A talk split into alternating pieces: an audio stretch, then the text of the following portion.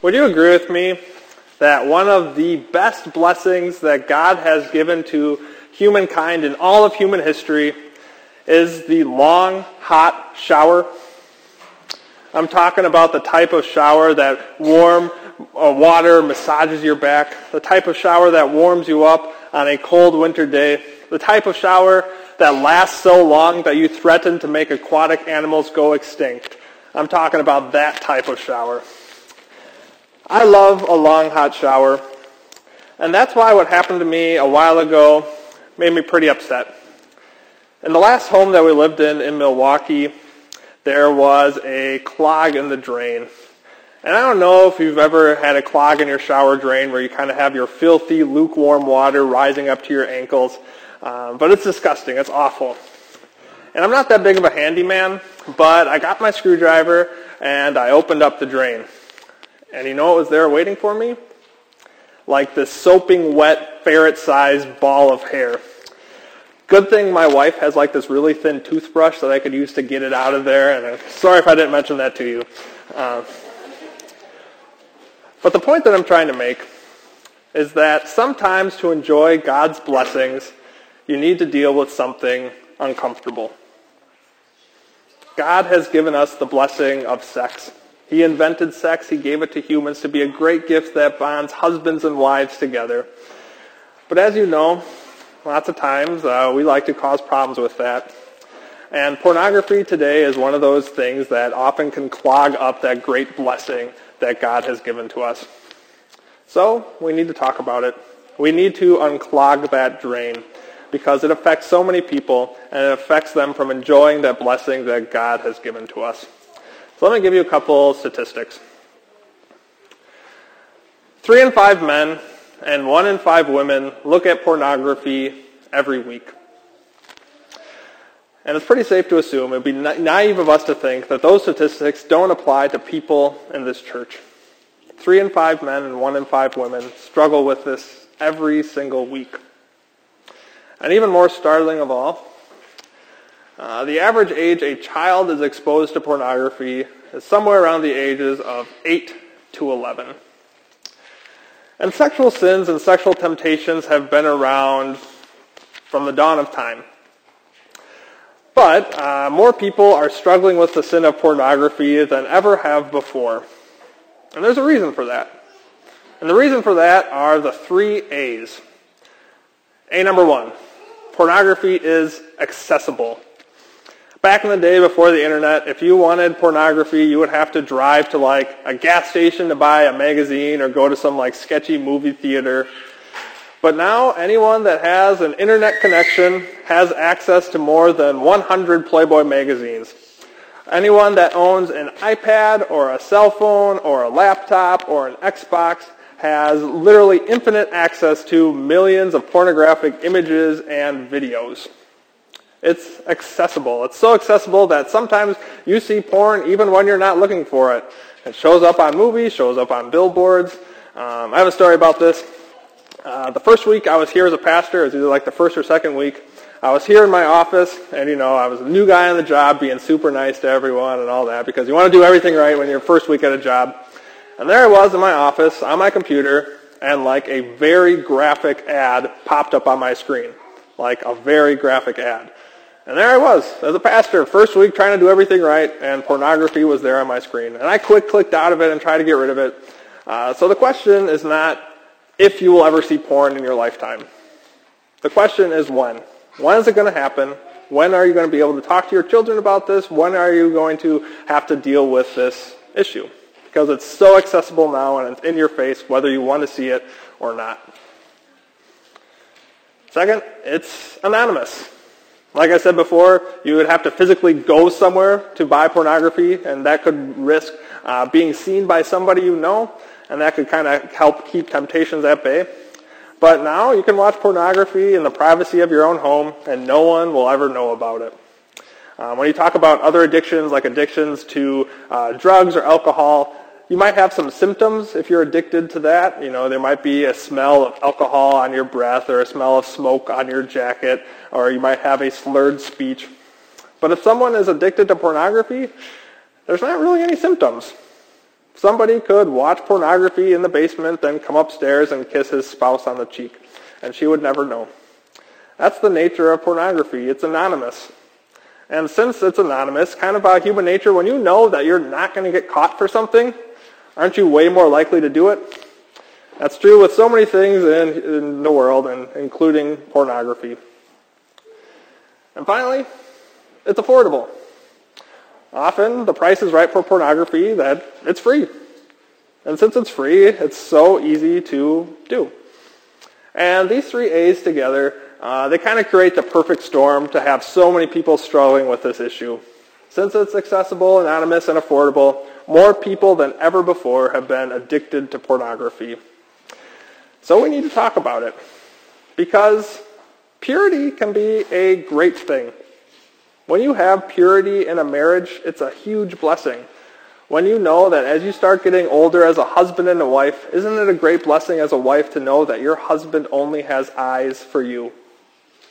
And as a single person, isn't it great to live a pure life where you know that you're not weighed down by that guilty conscience anymore because you're no longer struggling with pornography? And if you're dating, isn't it great to live a pure life in your relationship as well? to know that you're not messing around with your significant other and to know that you're saving yourselves for marriage. Purity can be a great blessing from God. It's the way how God intended us to use that blessing. But we know also that uh, it takes a lot of work. It takes a lot of work to be pure. And uh, so we need to talk about this for all the people that are struggling and so that we can grow up and have uh, pure relationships. And to do that, I want to tell you the story about Joseph. Joseph was the, the first lesson that we read before. And uh, Joseph, he grew up in a big family. He had 11 brothers.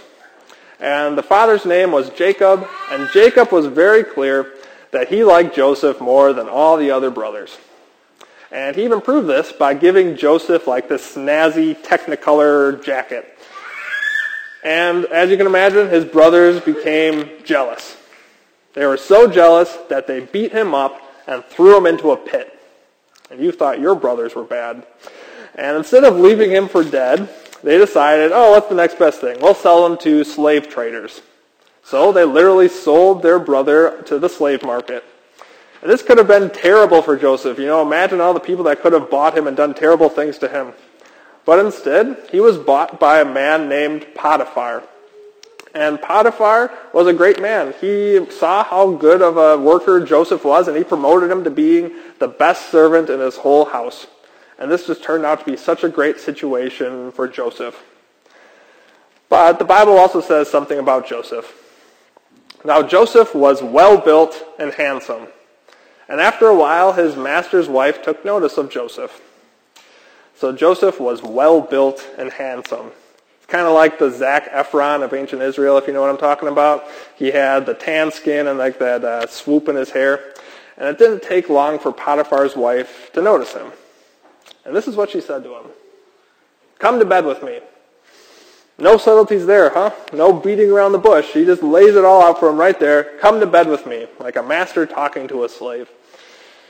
But Joseph doesn't listen. He refused. With me in charge, he told her, my master does not concern himself with anything in the house.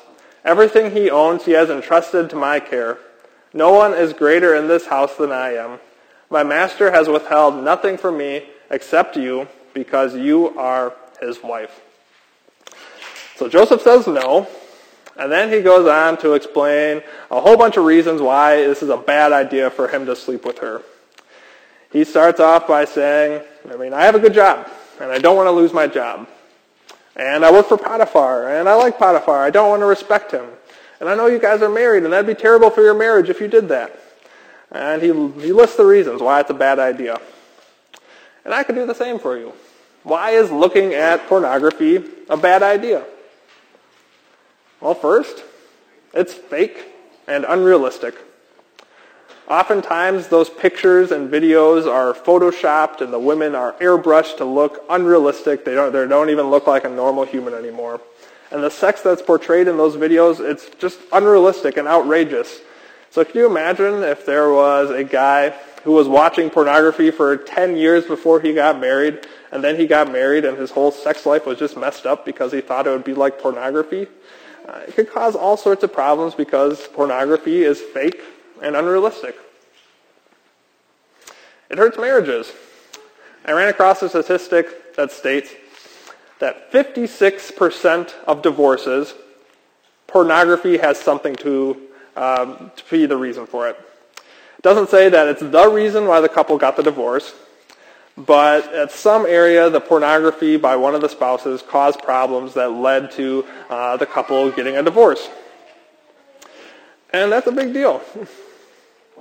I, uh, at the seminary, you have to write this long paper. They call it a senior thesis your last year to be able to get your master's degree. And I wrote my senior thesis on uh, counseling wives who have a husband addicted to pornography. And the words that women used when they described uh, hearing about their husband's addiction for the first time were startling. They said things about how they felt betrayed and abandoned, how hurt they were, and how angry they were. And one that kept coming up over and over again was, how can I compete with that?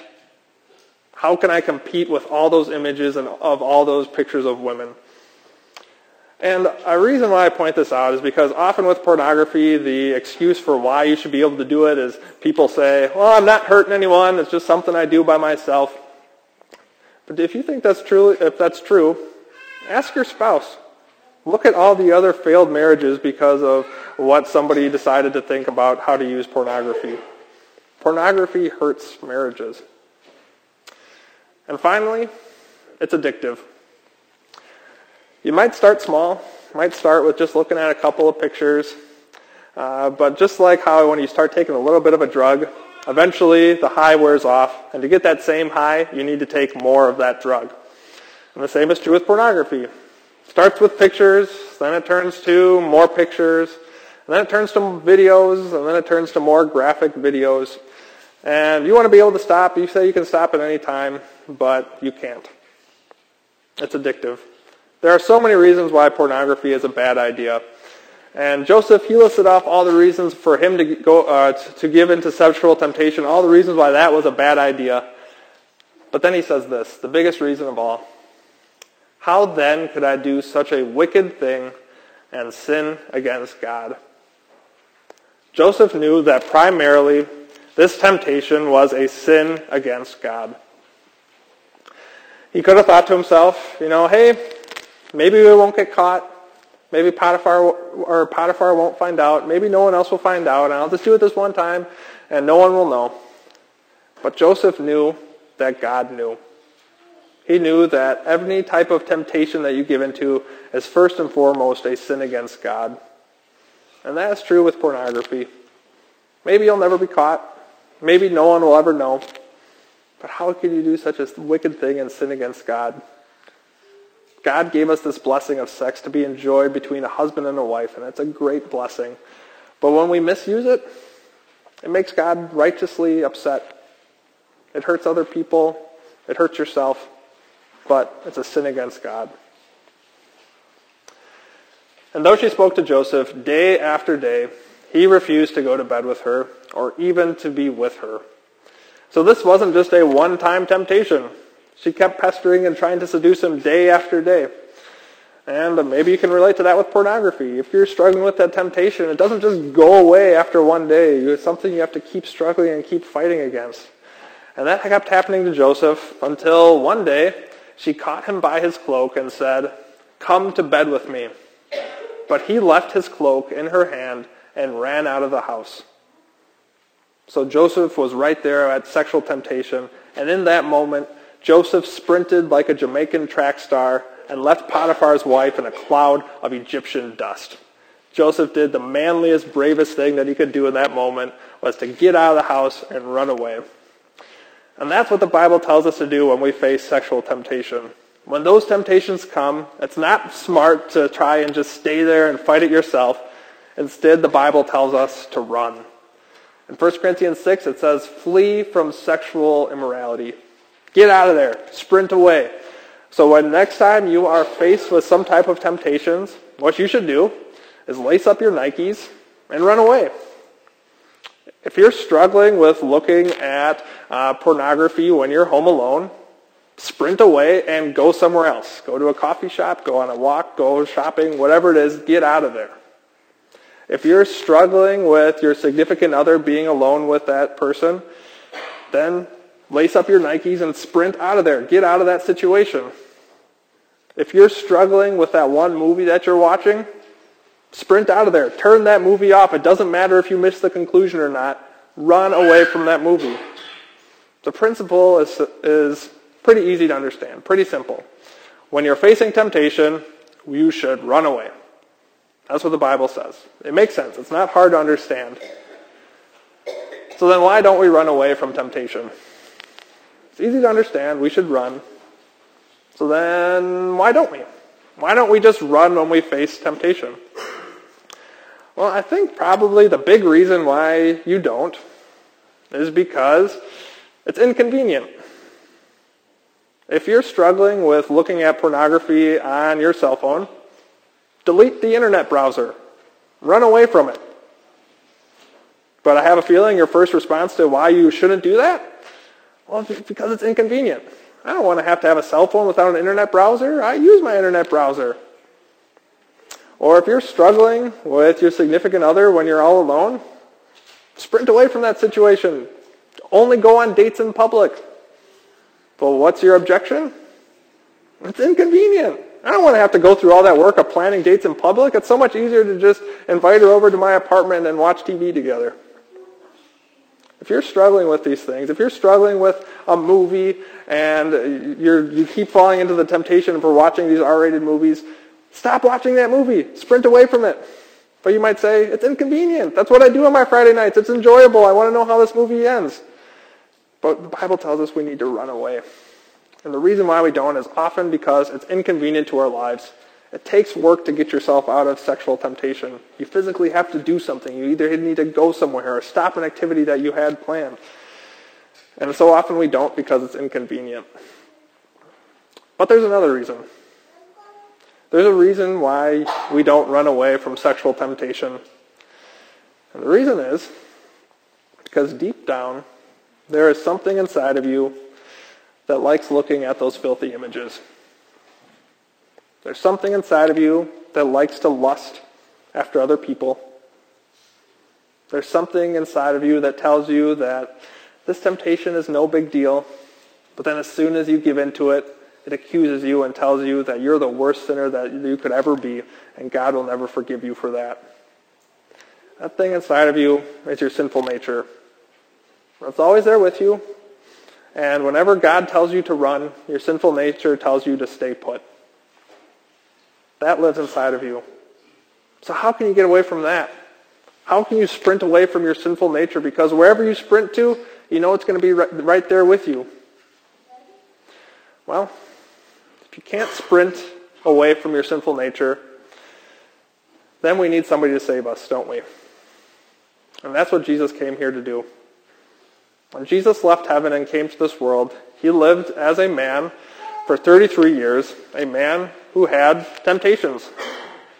Jesus fought off temptations from the devil constantly. He had uh, friends who were women. He spent time and ministered to prostitutes. He even saved that one prostitute from getting stoned. And even though he had these women in his life, he never once lusted after them. He never once treated them as an object. Instead, he loved them and lived a pure life. And Jesus, he lived his pure life so that he could be nailed to a cross and, and take on all of our dirtiness, all the filthiness, everything that we've ever done wrong.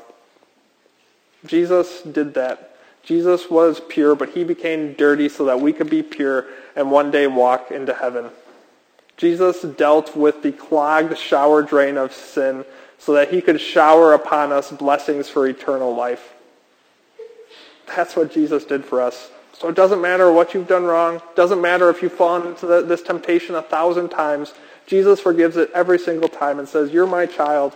You still have a place in my home. We don't keep the commandments to get to heaven, but we just do it as a way to say thank you to what God has done for us. And since Jesus did this for us, that's going to lead us to want to sprint. That's going to lead us to want to run away from temptation. So how do we do that? I'm going to give you three practical ways. If this is something that you're struggling with or someone you know is struggling with, uh, with this temptation, that could really help you out. And the first one is a website called Conquerors Through Christ. It's our Synod website that's devoted specifically to helping people that have some form of problem with pornography. And whether you or somebody you love has this problem, it's a great source for resources. It has lots of good videos uh, that help talk about this subject. It has resources for if you're a parent that's not sure what to do to help your child grow up in a digital age. They have all sorts of resources. Conquerors Through Christ. Check it out. Second one, another website It's called Covenant Eyes. And Covenant Eyes is a accountability program. It's a program that you install on all of your devices. Um, so the thought behind it is that um, you can you go to any website you want to on the internet, but after the week is over, uh, this this program it documents all your websites and sends it over to a friend of your choosing, and your friend will be able to see everything that you looked at in that past week and hold you accountable. Um, I have this on my iPad, on my cell phone, on my laptop. I think it's a great thing that just about everyone should have. Uh, if you have a family computer, if you have uh, any struggle with this temptation at all, it's $11 a month, but it's a great price to pay for the sake of purity. If you have any questions about it, please let me know. And finally, one of the best resources there are is a good friend. Uh, the reason why so many people are addicted to pornography and they hold on to it for so long is simply because uh, they don't want to talk about it to anyone. They keep it a secret for so long. And that's the same with any addiction. Why are addictions powerful? Because it's a secret. And you don't have, you're not asking for help from anyone. And one of the best resources there are out there is find someone you trust and tell them that you're struggling with it. And if it's a good friend, they will forgive you in Jesus' name. They're not going to be judgmental, but instead will point you to help. And if you don't have a friend you can trust at this point in your life, um, feel free to talk to me. I'd love to be able to talk to you about this. If someone came to me and asked for counseling in this area, uh, you know what I'd say? I'd say, you know you're forgiven in Jesus' name, right? I'm not going to be judgmental. I'm not going to say, ew, gross, this is the first time I heard of somebody struggling with this. No way. Instead, I will, I will pour out Jesus' love and will help you get in the right direction for this area of your life. Good friends are so valuable for this.